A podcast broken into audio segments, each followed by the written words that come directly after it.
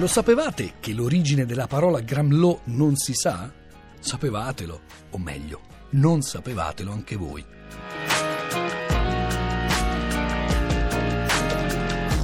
Come spiega Dario Fo nel suo Manuale Minimo dell'attore, grammelot significa gioco onomatopeico di un discorso, articolato arbitrariamente, ma che è in grado di trasmettere, con l'apporto di gesti, ritmi e sonorità particolari, un intero discorso compiuto. La parola grammelot risulta usata per la prima volta dallo stesso Dario Fo nel millenovecentosessantaquattro in una versione della commedia Settimo ruba un po' meno, pubblicata dalla rivista Sipario. Si tratta di una parola recente, dunque, e dall'etimologia tutt'altro che chiara. Di solito, anche nella pronuncia, grammelot si considera come un francesismo. Secondo il dizionario Sabatini e Coletti, la parola è composta dalle parole francesi grammaire, grammatica, mêlée, mescolare, e argot, gergo.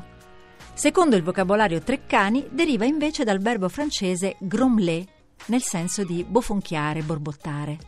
Secondo il dizionario Garzanti, dall'incrocio proprio tra questo grommeler e l'argot di qui sopra.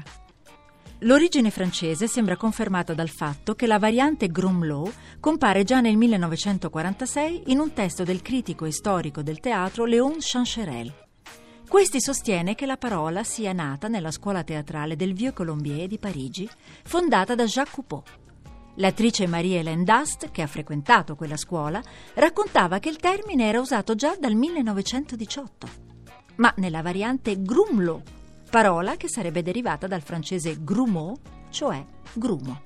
Se a questo punto vi siete persi, non vi preoccupate, perché quello del grammelot è proprio un gramo grumo agrammaticale aggrappato al ramo di un mitico etimo archetipico.